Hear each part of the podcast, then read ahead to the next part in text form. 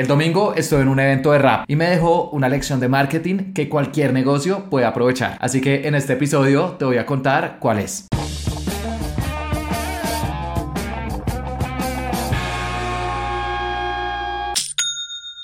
Hola, bienvenido a Aprende y Vende. Mi nombre es Felipe y el objetivo de este podcast es ayudarte a vender por internet compartiéndote cada semana cuáles son las estrategias que usamos con mis clientes para que tú también las puedas aplicar en tu negocio. Y este episodio va a ser un poco diferente porque yo normalmente hablo sobre publicidad en redes sociales, cuáles son las últimas novedades que están saliendo, pero de vez en cuando también me gusta hacer episodios contando experiencias que he tenido en mi día a día y que me han dejado alguna lección de marketing.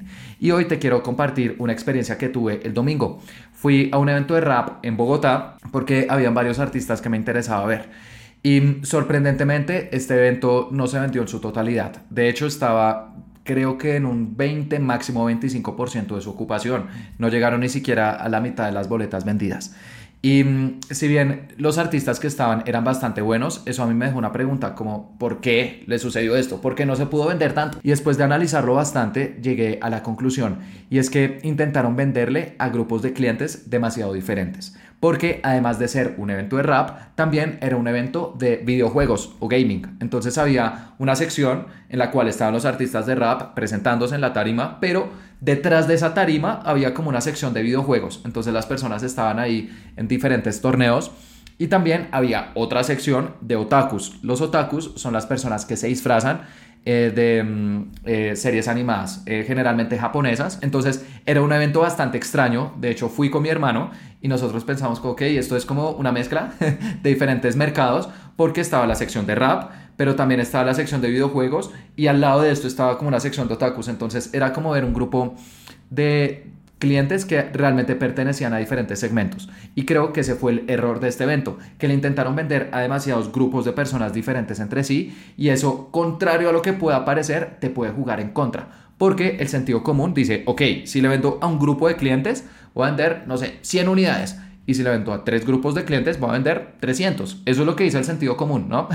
Pero en muchas ocasiones sucede lo opuesto. Y es que tú entre más grupos de clientes abarques, en vez de ampliar tu potencial, lo que estás haciendo es reduciéndolo porque ahora vas a llegarle a personas que no les interese únicamente uno de esos segmentos, sino los tres. Y muchas de estas personas que asistieron a este evento seguramente les gustaba el rap y los videojuegos y otaku. Y eso definitivamente es un grupo mucho más pequeño así se hubieran enfocado únicamente en rap, únicamente en videojuegos o únicamente en otaku, con la ventaja de que hubieran podido profundizar mucho más, hubieran podido llevar quizás más artistas o hacer más torneos o más desfiles, hubieran podido enfocar mejor su comunicación, porque yo me enteré por este evento gracias a mm, una rapera de Colombia que me parece que es bastante buena.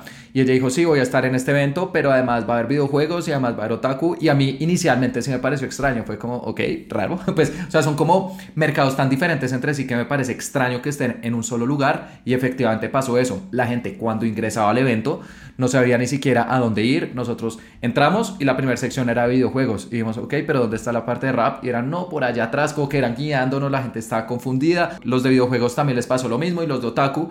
Entonces creo que este es un error bastante común en los emprendimientos y es intentar abarcar demasiados nichos diferentes. Puede que a nosotros nos gusten diferentes industrias, diferentes productos o servicios, eso es completamente válido, pero especialmente cuando estamos empezando es fundamental estar enfocados en una industria puntual para poder mejorar aún más lo que ofrecemos en, vez de intentar venderle a muchos grupos de clientes. Como vamos a reducirle a un grupo puntual, ahí vamos a poder entender mejor sus necesidades qué es lo que están buscando y a partir de ahí también ofrecer una mejor experiencia.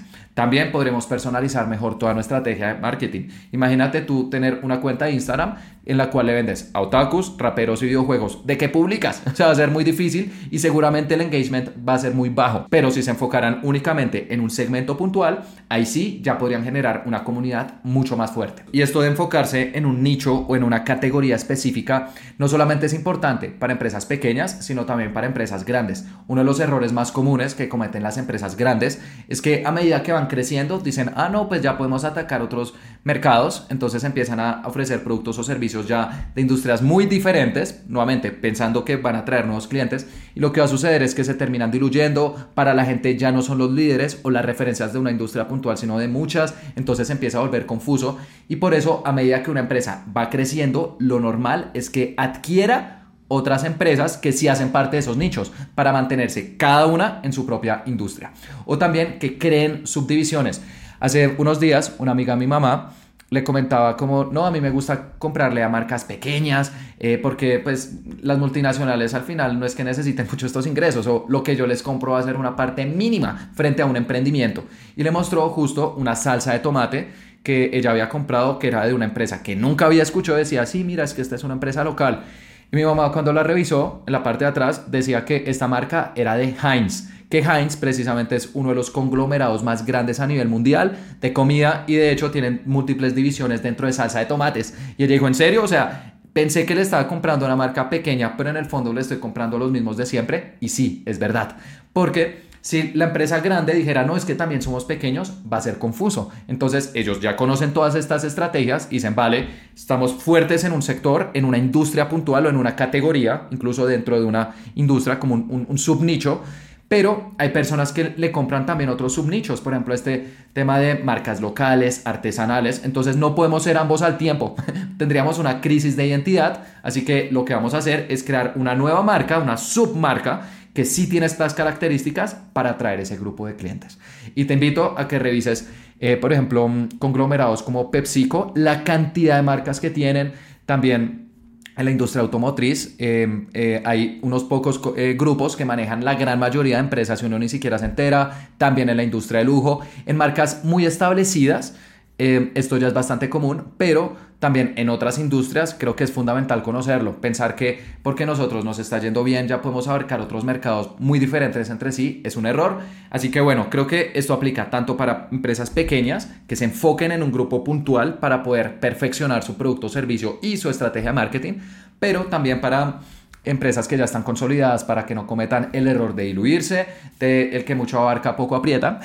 y en ese caso, pues ahí tiene sentido adquirir empresas que sean parte de otras categorías o también crear subdivisiones para que cada una esté en su propio lugar. Y de hecho, esto es bastante común en industrias que ya están establecidas. Por ejemplo, en consumo masivo, PepsiCo es dueño de Pepsi, Doritos y Gatorade. ¿Sabías que esas tres marcas al final son eh, del mismo grupo? En automóviles tenemos, por ejemplo, al grupo Volkswagen, que es dueño de Volkswagen, Audi y Lamborghini. Esos tres también tienen los mismos dueños. O también el mercado de lujo, donde el grupo Louis Vuitton tiene más de 75 marcas, cada una de industrias distintas. Está Louis Vuitton en bolsos, también está Sephora que vende productos de belleza, Bulgari también vende productos de belleza y mm, lociones, o incluso tienen Don Periñón, que vende champaña. Entonces, esta lección creo que aplica para empresas de todos los tamaños y es mantenerse enfocados en una industria específica para poder mejorar los productos o servicios más fácilmente y también personalizar las campañas de marketing para ese grupo de personas y a medida que va creciendo no cometer el error de intentar abarcar mercados demasiado distintos entre sí y terminarse diluyendo, sino mejor ir adquiriendo otras marcas que sí hagan parte de esas categorías o también crear subdivisiones. Y por último, antes de terminar cada podcast, me gusta recomendar un libro. Pero hoy no te voy a recomendar un libro, sino una serie que justo acabo de terminar y que está en Netflix. Se llama La luz que no puedes ver. Y esta es una serie bastante corta, únicamente tiene cuatro episodios y narra la historia de una chica que es ciega, es de Francia y que durante la ocupación nazi de Francia, eh, ella mm, utiliza un radio para pasarle códigos secretos a los norteamericanos para que los pudieran liberar. Y si bien su pueblo estaba siendo bombardeado y atacado todo el tiempo, ella igual en las noches prendía la radio y daba las señales para que los norteamericanos pudieran entrar.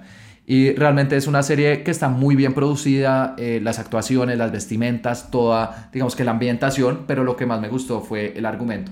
Porque si bien está inspirado en la chica que es ciega, ella, ella dice que la luz más potente de todas es la que no se puede ver, la que se puede sentir y deja realmente un mensaje muy bonito. Y a mí en lo personal me conmovió porque no sé, fue inevitable quizás eh, no verme reflejado en, esta chica cuando ella aprendía el radio y daba señales a los norteamericanos, eh, guardando proporciones, pues yo a través de este podcast también lo prendo todas las semanas y comparto los aprendizajes que voy teniendo, tanto con mis clientes como en el día a día, para que mm, otros negocios puedan aumentar sus ventas. Al final uno no sabe el impacto que pueda llegar el contenido y los mensajes que estamos publicando hoy en día gracias al Internet, en esa época gracias al radio, pero bueno, al final yo creo que se trata siempre de compartir conocimientos. Así que si estás buscando una serie en Netflix para ver un fin de semana o un domingo en la tarde, La Luz que no puedes ver, una serie cortica, únicamente cuatro episodios, pero que deja un mensaje muy potente y que además en este momento está en tendencia en Netflix porque ha recibido muy buenas críticas. Y bueno, eso fue todo por este episodio. Espero que te haya gustado, que hayas aprendido, pero lo más importante, que hayas aplicar estos consejos.